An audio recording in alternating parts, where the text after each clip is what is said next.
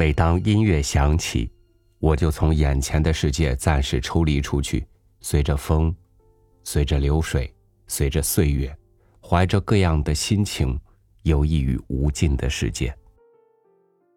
与您分享张承志的文章《长笛如诉》。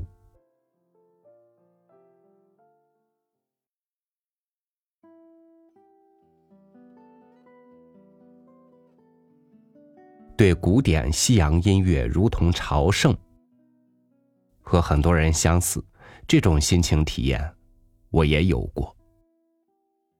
但是到了后来，不能不承认这心情的淡漠。穷国野民的刀锋双日，与那些高雅大曲之间，毕竟太容易疏远了。谁去细究自己身上的现象？只不过偶尔意识到的时候，觉得有一个微妙的结纽，它尚未解开。究竟他是怎么回事呢？暗自想弄得明白些。当然，这不可能。音乐是理不清的一团麻。也许，可能梳理一番的，只是一些私人心事，是自己与音乐接触的背景。心境、缘分、故事，对古典乐朝圣的时期，虽然还远远谈不上虔诚，但一度也确实热心，心情也急切，进入了一股求学的心态。以后恨不得时刻泡在音响里。一起那一期的结交，都是古典迷人士。时代恰恰又踏上了那段路程，与许多国家二十年前一样，中国刚进入一个卡式录音机和音响组合进入家庭的时代。我是留学生，早早便博来了一套配置很高的音响组合，于是音乐猛地涌入日常。我寄居的简易楼终日轰鸣着大音量的音乐，从蒙古到日本，从美国的鲍勃迪伦到哈萨克的艾贝凯。也许是音乐生活或听觉生活带给了我整个八十年代的好心情。我在美妙的听觉享受中洞开门扉，结交上下各流人等，不加思索，在稿纸上挥写无度。美音不能独自品茗般默听，我义务讲解。记得曾把一个朋友用大音量把冈林信康的《我们大家所盼望的》播放给他，伴以我煽动的解释。他在那些嘶吼的日语音声中，虽然不解一语，却听得哗哗泪下。这件事使我至今惊奇。当然，在音响旁，我也见多了听了一句半句就做感动状。迫不及待、不怕夹生的写进个人文字的作家。总之，那时我自己和小屋乘着的我的家庭，都因为美声盈视的状况而暴富了，丰足而且满意的心情流露于我那一期的不少败笔之中，而且追求的目标在古典。我生了野心。忍不住想用以货的基础试着叩门一次。我在真的尝试去窥探古典殿堂。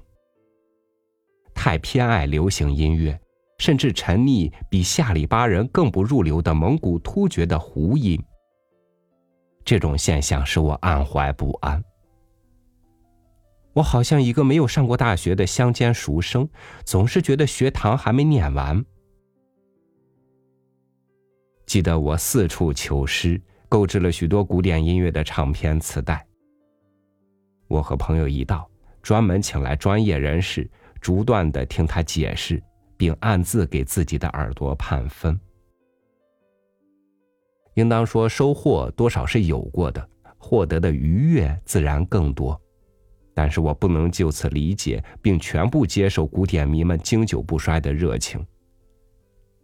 我还是保留了一丝感觉。我琢磨着关于听觉、心情标准的问题。我在琢磨一个我能接受的音乐 I B C。有一件小事挺难忘。一九八六年或八七年，若干作家访问德国，在汉堡听了半场歌剧。说是半场，原因是我们迟到了，在黑暗中寻不到座位儿。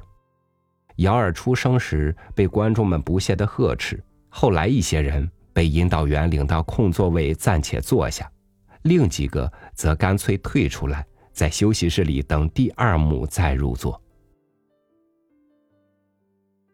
还记得终于等到了幕间休息，急急的找自己座位时的感觉，有一种终于放松了紧张、倾听的神经和渴望油然浮起的滋味儿。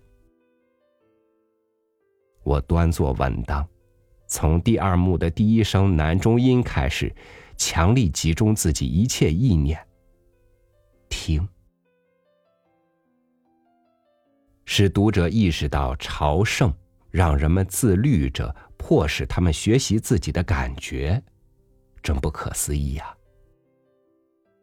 我走神了，遐想着能获得如此一切的歌剧作家，多么让人羡慕。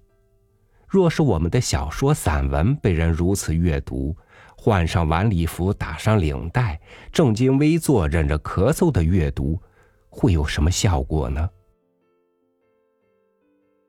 我偷偷瞥一眼侧右，是一伙日本白领，当然礼仪没有一丝纰漏，西服笔挺，头发油亮。当我看见了在东京熟悉的疲惫，看见了社用族的表情。有一个悠忽的眼神和我相遇了，一瞬间闪过局促，他马上转回去，赶紧回到神圣的倾听。哈，他们和我差不多，也是害怕被文明开除，寻机会听听是怎么回事，也是顺从着一个规矩。遐想之间，又一幕降下了。我们到了休息室，突然有一位同伴建议，可能休息室这种地方引诱人的世俗性吧。他建议回家。更让我惊奇的是，作家们都没有拒绝。走在夜空清爽的汉堡大街上，溜溜达达，非常惬意。大家讨论着女高音和男中音，朝旅馆走着。那是一位同伴的话。虽然至今尚未决定赞否，但我已经记牢了。他说：“说真的，只有一个歌剧让我感动过，而且掉了泪。你们猜是哪个？”“红湖赤卫队。”一句话使大家都默然许久。虽然都是作家，不便简单的吭声。他说的是实话，可是。关于音乐的结论是什么呢？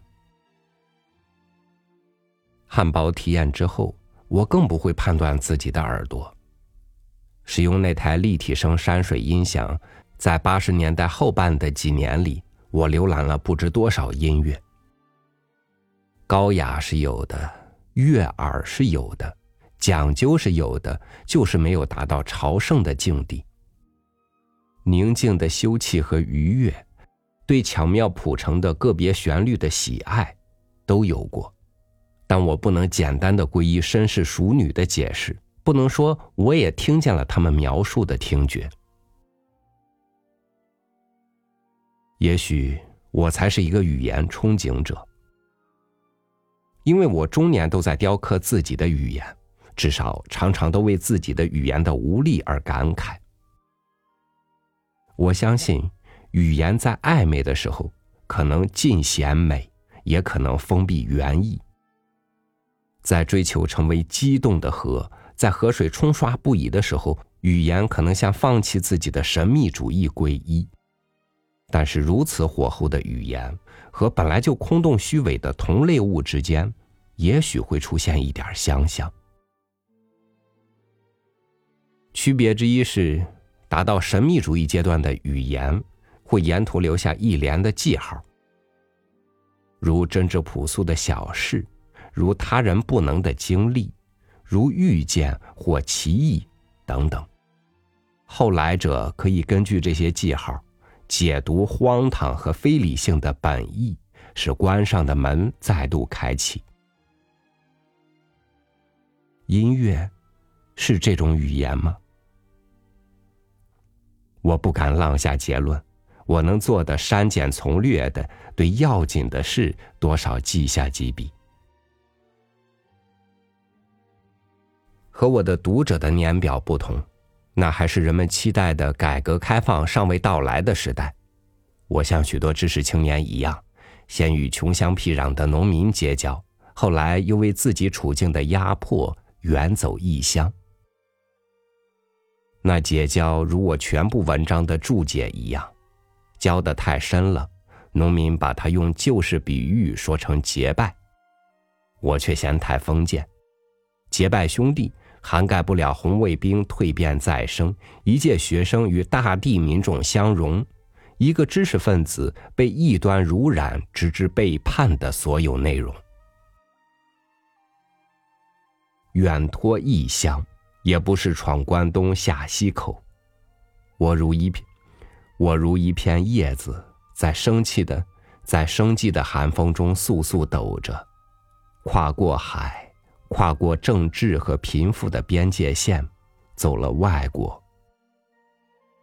若顺势找个词儿形容，应当说那是一段没有音乐的日子，或者用反义句，说那些日子里，每时每刻心底都萦绕着一股悲哀且激烈的乐曲。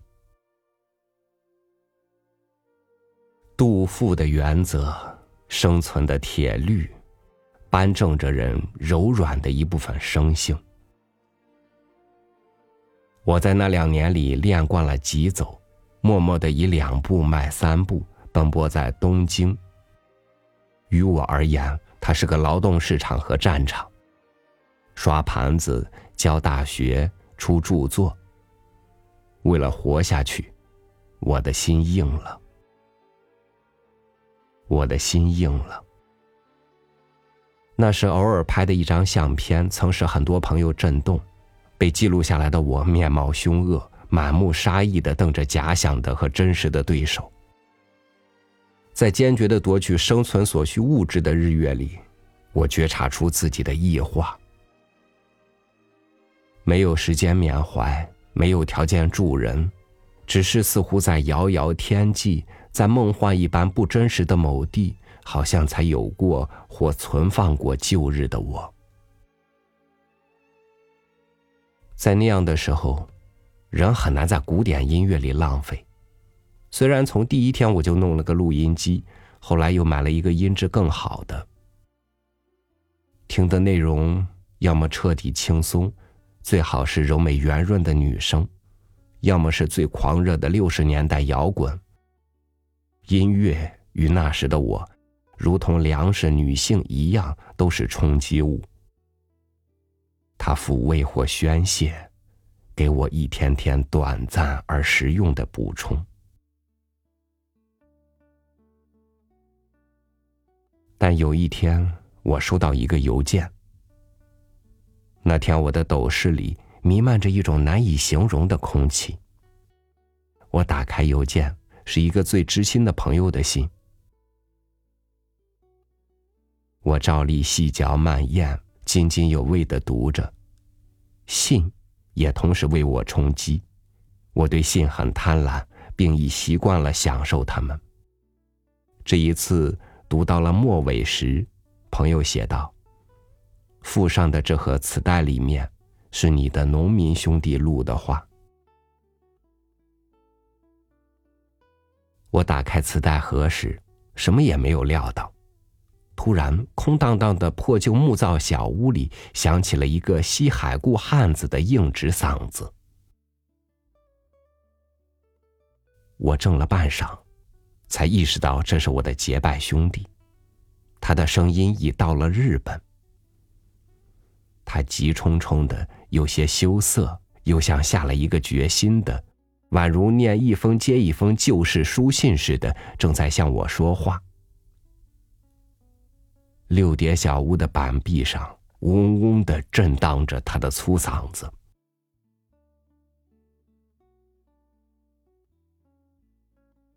我还没有从眩晕中转醒过来，已经听他几遍的讲：“我们全家都很好。”即便重复，不知何时能见你的面。过了好久，我觉察到自己已经瘫软了，歪在日本式的榻榻米上。这种铺席正适合我的感觉。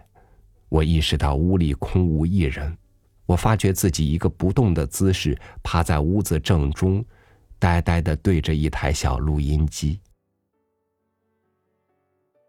我的位置奇妙，我潜伏在声音的外界。一个使我的脑袋晕眩崩垮的西海固声音，在我眺望的对面一个异国空间里粗硬的传荡。他显然克服着面对录音机的不安，努力的把车轱辘般的问候话录制的流畅。他讲到录音时的情景，讲到我们俩之间那些往事。渐渐的，他讲的流畅了。条理和他主张的道理夹杂在讲述的事情中，在结结实实的声音里，向着我鼓动传播，一浪浪的掩盖而来。心中的痛苦和感动一同醒了。一个湖，或是一条河涨水了，他们把我淹没，把我压倒，使我一动也不能动。几个孩子都录了几句。当年那个在暮色中妖牛的少年，给我录了他朗读的我的作品，又录了他在县中学读的英语课文。我听见了彼岸的孩子在紧张的喘息，听见有哪个娃娃在旁边窃笑。孩子们的声音后面又是结拜兄弟。他已经习惯。而且想抓住机会，他沙哑着重的嗓音开始给我交代一些要紧的黄土高原的大事。就这样，在一个日本的下午，猝不及防的，我突然跌入了一个声音的深渊和埋伏。西海固的黄土高原深奥复兴的声音，征服了我。当长笛悄然游来的时候，我觉出从着重的西海固嗓音返回的困难。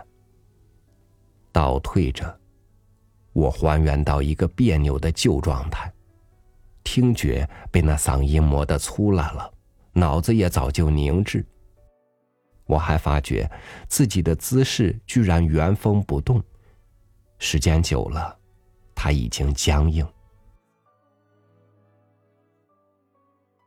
长笛的第二个乐句，千真万确、不能否认的长笛声，替代了农民的诉说，像一汪细流，转了一个弯，然后躺进了这木壁隔开的空间。后来很长一段时间，我不敢听着半盘长笛。朋友说，农民兄弟的录音仅占了磁带 A 面的大半。剩下的空间就录进了些长笛曲子，而我，在我听音乐的全部经历中，从未有过如此感动的体验。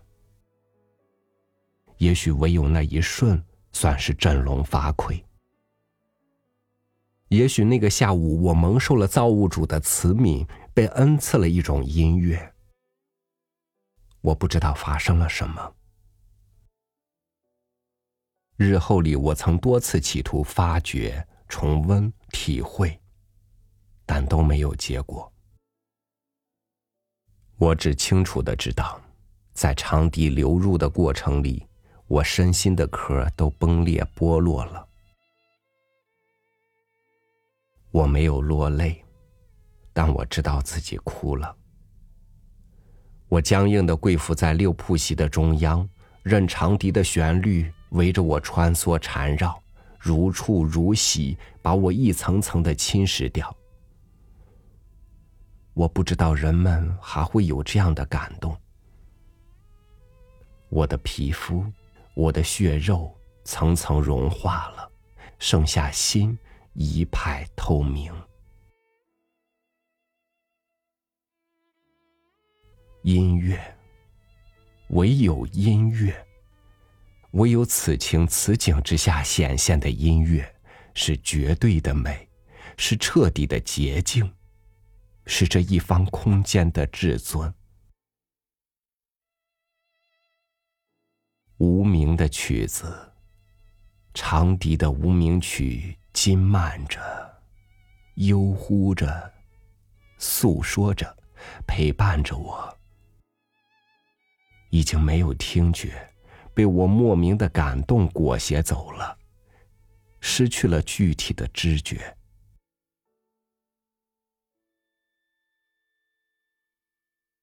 许久以后醒悟过来，外面是日本的日暮时分。我关上录音机，小心的藏起了那盒磁带，默默收拾着的时候，我觉得自己好像再生一般。变了一个人。我在那次经历以后，不再信任现代派，而且暗暗的给音乐下了一个没有自己的定义。不用说，如此主观任性的定义，不入大雅乐厅堂。可是，做贵族态一生抚弄音乐技术或资料的人，比这粗野定义离音乐本质更远，也未可知。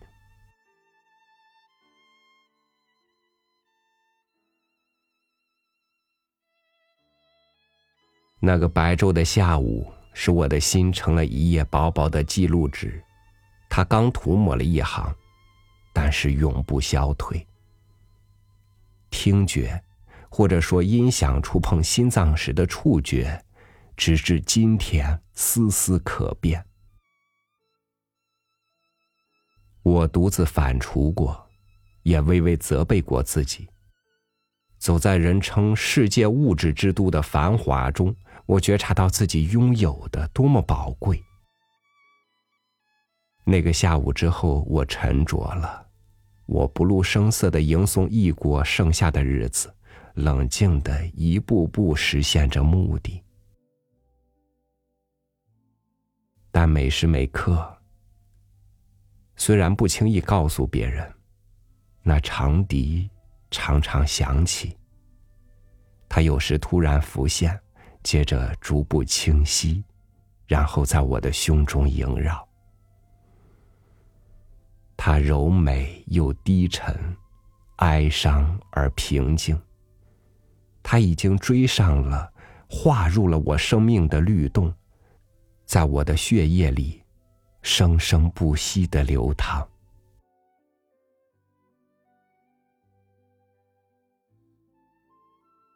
就这样。对于西洋的古典乐，我经历了这么微小的一件事。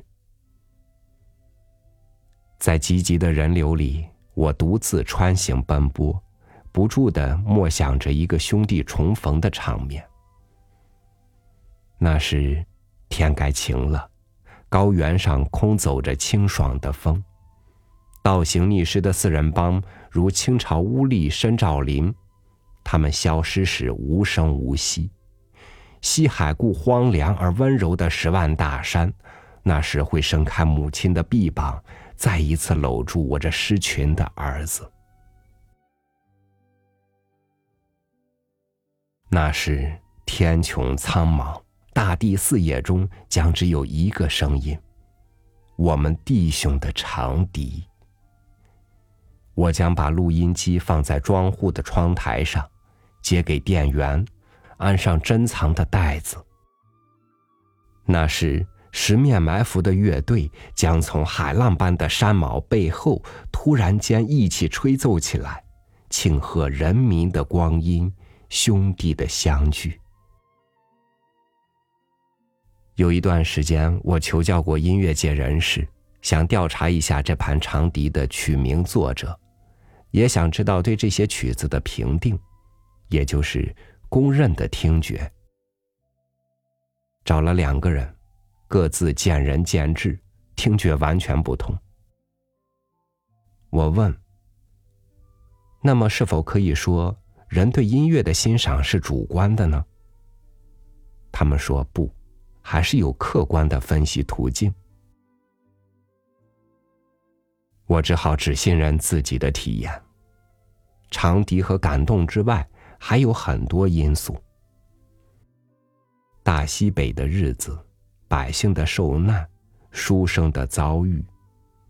没有这些条件，长笛的乐曲能是丰富的吗？反过来，如果听者主观的情绪把听觉染上了一层色彩。那么音乐的本意还能够穷究吗？音乐与欣赏之间会不会本来就是一本误读的历史呢？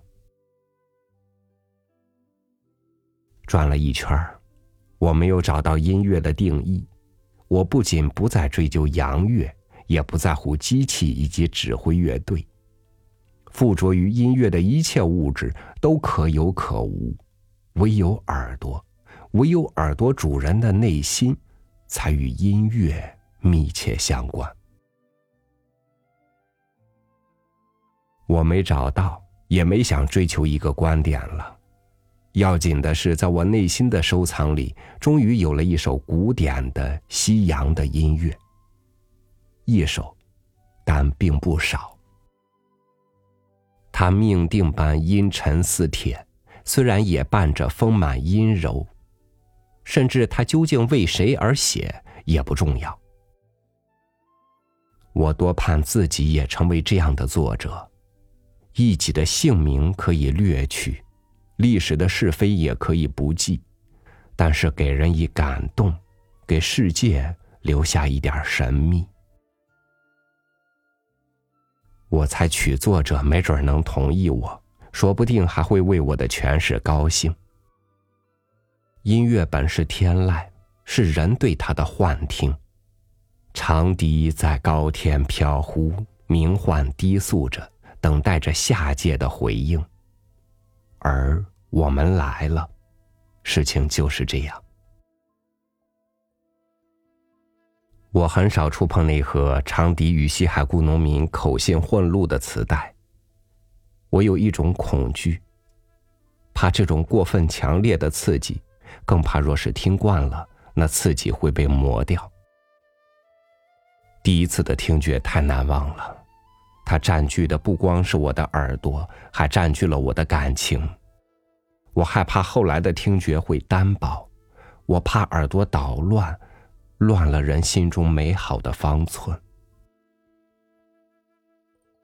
包括机器，我不愿使用北京家里的立体声。更不愿把我的长笛插进哪台最新锐的高烧音响。那个孤单下午的音乐，是用一台黑色的小录音机播出的。我明白，任凭哪台机器，也不会原样的还我那一天的听觉。我珍藏着那盘盒带，更珍藏着。即使此刻还在痛苦的奏鸣着的我们的心事，它那么动听，那么悲怆，那么激烈。它不是音乐，因为音乐的表达是不够的。它背衬着鲜艳的画面，怒吼着嘶哑的诗篇。它一响起，便与它共生的。有满目疮痍的凄厉风景，有连年干旱的山顶麦子，有永远呼唤着我的那西海固汉子的嗓音。